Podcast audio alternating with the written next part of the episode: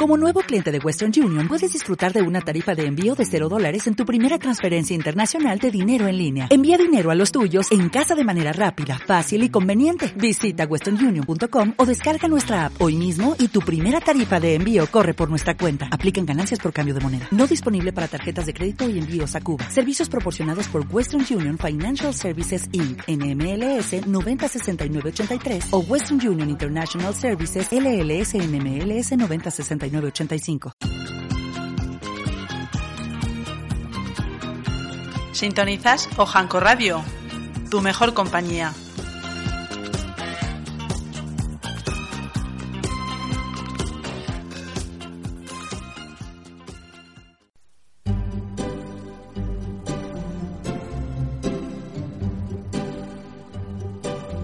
Punto de Lectura es un espacio creado para que mayores y pequeños disfrutemos y hagamos disfrutar a los demás con la lectura. En muchas ocasiones, la lectura de un libro ha hecho la fortuna de un hombre, decidiendo el curso de su vida. Si ves a la lectura como tu mejor amiga, ella te ayudará mucho más de lo que crees. La lectura de un buen libro es un diálogo incesante en el que el libro habla y el alma contesta. Si estás interesado en participar en Punto de Lectura, pásate por la biblioteca y colabora divirtiéndote. Todos los lunes en Ojanco Radio tienes una cita con Punto de Lectura. ¡Te esperamos!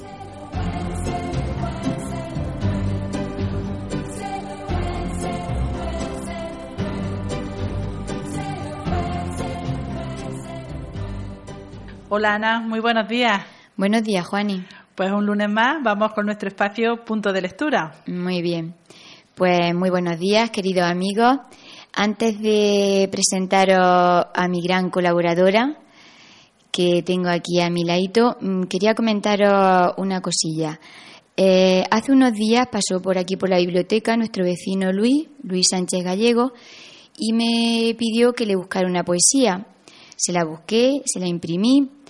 Y después yo pensé en algo que es lo siguiente. Siempre os pido que colaboréis en esta sección, tengáis la edad que tengáis y que colaboréis de la forma que más os guste, con el texto que elijáis vosotros, que yo os prepararía, etcétera, etcétera. Bueno, pues después de hacerme la petición, Luis, pensé que habrá casos en los que unas veces os dé corte, en otros casos no tengáis tiempo de venir. Ahora que se avecina el invierno, pues yo sé que estaréis más calentitos en casa. En fin, circunstancias que a lo mejor os impiden venir a colaborar, aunque quisierais. Es por esto que he pensado que podíais hacerlo pues sin moveros de casa. ¿Y cómo? Pues llamando. A mí me podéis localizar donde me veáis, en cualquier lugar, en cualquier momento, el que tenga mi número de teléfono, y para quien no lo tenga, podéis llamar aquí al número que es el mismo de la radio, porque ya sabéis que compartimos espacio y teléfono, tanto nuestra radio local como Guadalinfo y la biblioteca, y es el 953-420650. En esta llamada pues podéis elegir el texto que queráis, una poesía, un cuento, una fábula, según para quien sea, y dedicarlo, pues no sé, si es el cumpleaños, si es la onomástica, si es el aniversario, lo mismo que hacéis, por ejemplo, en la sección de las llamadas del oyente con Juani, aquí en nuestra radio local, pues lo podéis hacer con esta sección de Punto de Lectura. Y yo os localizaría ese texto y lo leería junto con el colaborador que quisiera venir, solo que sería en nombre vuestro, sería algo que a vosotros os apeteciera. Como ya digo, lo podéis hacer llamando al teléfono al 953-420650, o si me veis a mí, como prefiráis. Y si queréis venir directamente a la biblioteca, pues ya sabéis que de lunes a viernes, todas las tardes, de 3:30 a 10, estoy aquí para atenderos gustosamente. Bueno, dicho esto, paso a presentar a mi gran colaboradora, porque la verdad es que ha venido ya muchas veces a la radio, y es una gran colaboradora por su interés, por su empeño y porque lo hace fenomenal. Así que bienvenida, cariño, bienvenida, María. Gracias. María Romero Fernández, que todas la conocéis ya, y hoy vamos a leer un, un cuentecito con un poquito de mensaje, y este cuento se llama Un niño.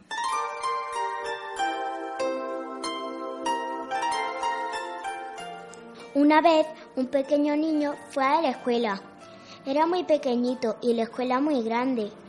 Pero cuando el niño descubrió que podía ir a su clase con solo entrar por la puerta de enfrente, se sintió feliz. Una mañana, estando el pequeño niño en la escuela, su maestra dijo: «Hoy vamos a hacer un dibujo». «¡Qué bueno!», pensó el niño. A él le gustaba mucho dibujar. Él podía hacer muchas cosas: leones y tigres, gallinas y vacas, trenes y botes. Sacó su caja de colores y comenzó a dibujar. Pero la maestra dijo: «Esperen, no es hora de empezar». Y ella esperó a que todos estuvieran preparados. «Ahora», dijo la maestra, «vamos a dibujar flores». «¡Qué bueno!», pensó el niño. «Me gusta mucho dibujar flores», y empezó a dibujar preciosas flores con sus colores. Pero la maestra dijo: «Esperen, yo les enseñaré cómo». Y dibujó una flor roja con un tallo verde. El pequeño miró la flor de la maestra y después miró la suya. A él le gustaba más su flor que la de la maestra, pero no dijo nada y comenzó a dibujar una flor roja con un tallo verde igual que la de su maestra. Otro día, cuando el pequeño niño entraba a su clase, la maestra dijo: «Hoy vamos a hacer algo con barro». «¡Qué bueno!», pensó el niño. «Me gusta mucho el barro». Él podía hacer muchas cosas con el barro: serpientes y elefantes, ratones y muñecos, camiones y carros. Y comenzó a estirar su bola de barro. Pero la maestra dijo: «Esperen, ¿no es hora de comenzar?». Y luego esperó a que todos estuvieran preparados. «Ahora», la maestra dijo, «vamos a moldear un plato». «¡Qué bueno!», pensó el niño. «A mí me gusta mucho hacer platos». Y comenzó a construir platos de distintas formas y tamaños. Pero la maestra dijo: «Esperen, yo les enseñaré cómo». Y ella les enseñó a todos cómo hacer un profundo plato. «Aquí tienen», dijo la maestra. «Ahora pueden comenzar». El pequeño niño miró el plato de la maestra y después miró el suyo. A él le gustaba más su plato, pero no dijo nada y comenzó a hacer uno igual que al de su maestra. Y muy pronto el pequeño niño aprendió a esperar y mirar, a hacer las cosas iguales a las de su maestra, y dejó de hacer cosas que surgían de sus propias ideas. Ocurrió que un día su familia se mudó a otra casa y el pequeño comenzó a ir a otra escuela. En su primer día de clase, la maestra dijo: «Hoy vamos a hacer un dibujo». «¡Qué bueno!», pensó el niño, y esperó a que la maestra le dijera qué hacer. Pero la maestra no dijo nada, solo caminaba dentro del salón. Cuando llegó hasta el pequeño niño, ella dijo: «¿No quieres empezar tu dibujo?». «Sí», dijo el pequeño. «¿Qué vamos a hacer?». «No sé, hasta que tú no lo hagas», dijo la maestra. «¿Y cómo lo hago?», preguntó. «Como tú quieras», contestó. «¿Y de cualquier color?». «De cualquier color», dijo la maestra. «Si todos hacemos el mismo dibujo y usamos los mismos colores, ¿cómo voy a saber cuál es cuál y quién lo hizo?». «Yo no sé», dijo el pequeño niño, y comenzó a dibujar una flor roja con el tallo verde.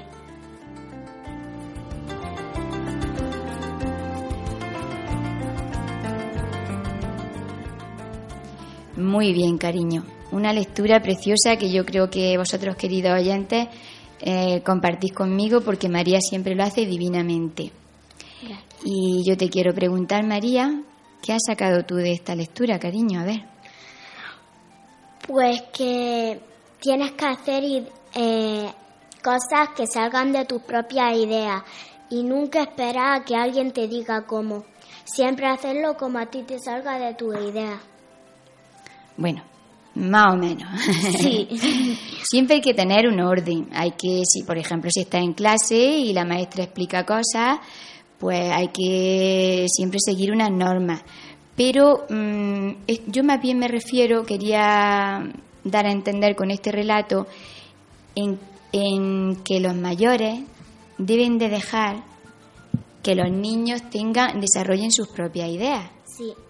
Aunque luego les orienten, porque si, por ejemplo, tu maestra o tu maestro te está viendo hacer una cosa y no lo estás haciendo demasiado bien, pues coincidirás conmigo en que es normal que te corrija y que te diga, ¿no? Te ayude un poquito, sí. ¿No? Eso es lo más normal de todo. Claro, que tú hagas lo que a ti te parezca bien, pero luego que también te orienten, ¿verdad? Sí. Bueno, y te corrijan. Sí, entonces, también. ¿Y tú qué crees? ¿Que esto solo se debe hacer en el colegio o en qué más ámbitos de la vida, en qué más lugares? En casa, en la calle. Siempre en todos los lugares, ¿verdad? Sí. La familia, ¿no?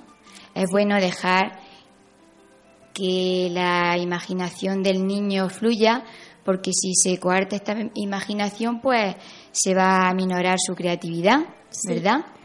Y tanto en casa como en el colegio, los maestros y los papás deben de estar pendientes de lo que hacéis los niños, pero siempre dejando que vosotros mostréis vuestra ¿qué? Pues nuestra creatividad. Muy bien, María, lo has entendido muy bien. Te agradezco muchísimo que hayas hecho esta lectura tan bien hecha como siempre. Gracias. Y bueno, decirte que llevabas tiempo sin venir a la radio, antes venía muy, muy a menudo. Sí. ¿Y te ha gustado volver o qué? Sí. Bueno, pues ya solo decirte si quieres saludar a alguien en concreto, a ver, ¿a quién quieres saludar? A toda mi familia, pero sobre todo a mi prima Lucía y a mi sobrina Gabriel María. Bueno, es sobrina segunda, pero para mí es una sobrina. Muy bien. Yo sé que lo has hecho con mucho cariño porque me has comentado durante varios días que estabas deseosa de recibir la visita de tus familiares. Sí. Y entonces me alegro y te felicito por ello. Gracias. Bueno, María, pues muchísimas gracias por venir. Gracias. Gracias por esa bonita lectura que habéis hecho tú y Ana. Ya sabes, siempre que quieras, aquí estaremos. Vale. Adiós, María. Adiós.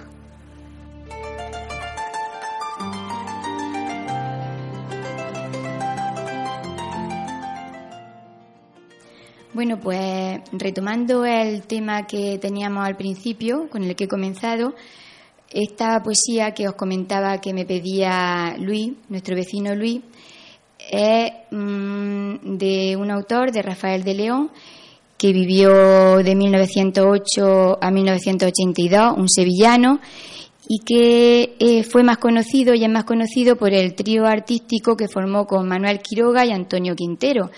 Y los que sois aficionados, los que somos a la copla, sabemos que es por las más de 5.000 canciones que compusieron entre los tres.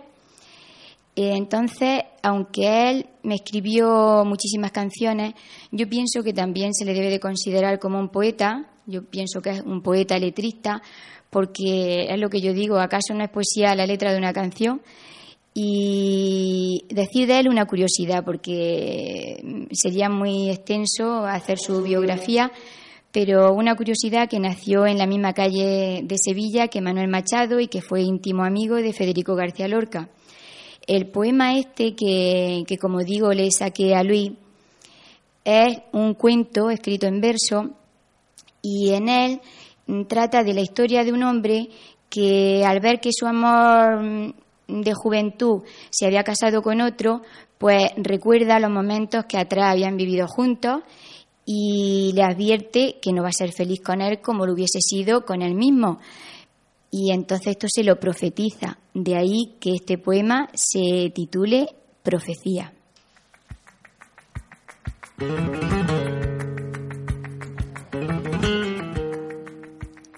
Y me bendijo a mi madre, y me bendijo a mi madre.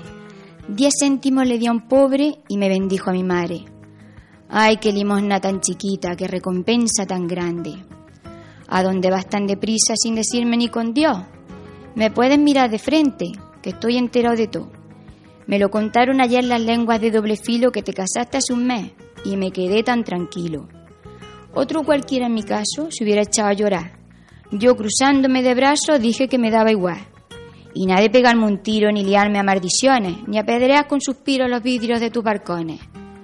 ¿Que te has casado? Buena suerte. Vive 100 años contenta y a la hora de la muerte Dios no te lo tenga en cuenta. Que si al pie de los altares mi nombre se te borró, por la gloria de mi madre que no te guardo rencor. Porque sin ser tu marido, ni tu novio, ni tu amante, yo fui quien más te querió. Con eso tengo bastante.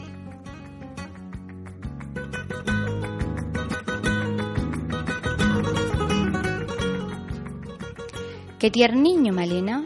Anda como trastornao. Tiene la carilla de pena y el colorcillo quebrao. Y ya no juega la tropa, ni tira piedra al río, ni se destroza la ropa subiéndose a coger nío.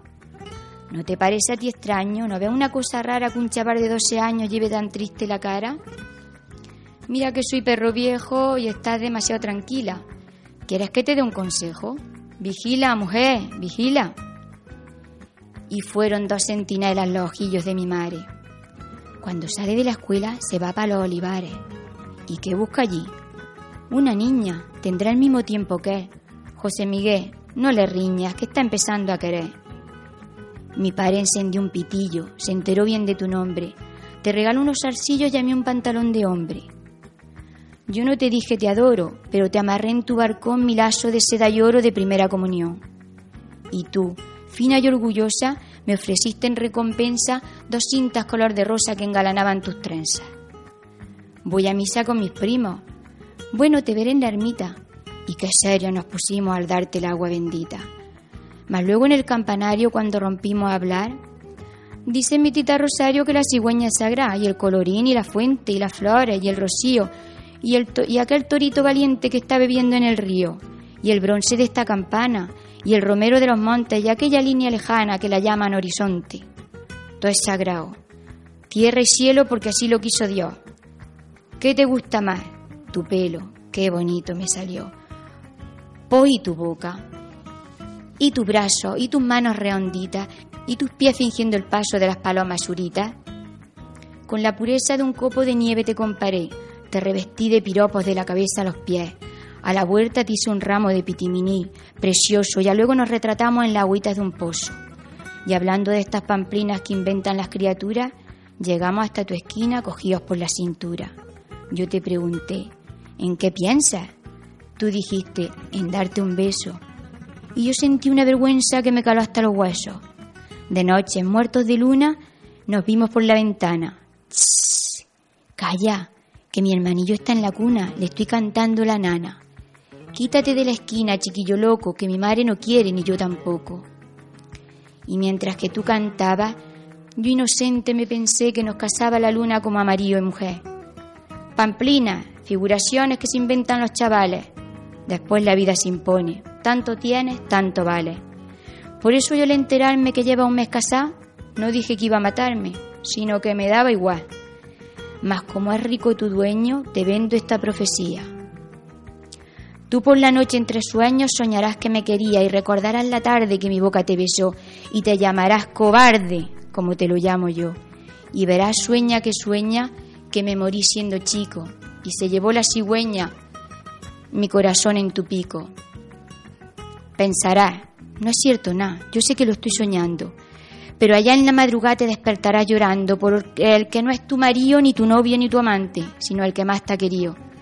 Con eso tengo bastante. Por lo demás te sorbía, verás como Dios te manda un hijo como una estrella. Avísame de seguida, me servirá de alegría cantarle la nana aquella. Quítate de la esquina, chiquillo loco, que mi madre no quiere ni yo tampoco. Pensarás, no es cierto nada, yo sé que lo estoy soñando, pero allá en la madrugada te despertarás llorando, porque sin ser tu marido, ni tu novio, ni tu amante, yo soy quien más te ha querido. Con eso tengo bastante.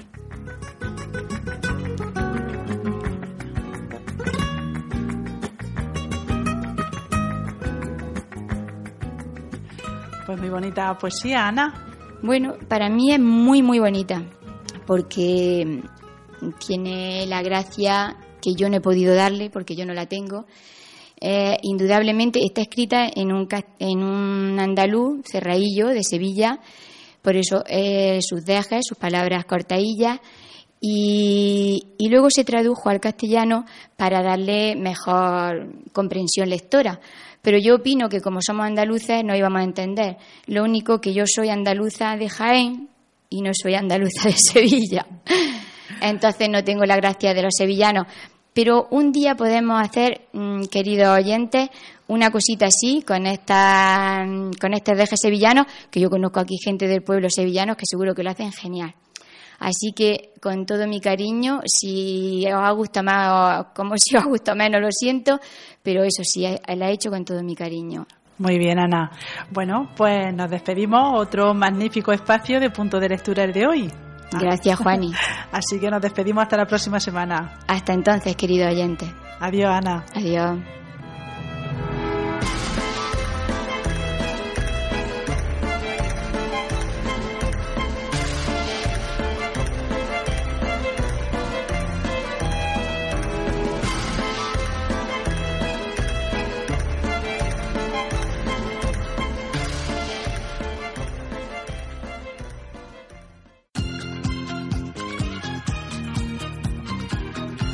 Sintonizas Ojanco Radio, tu mejor compañía.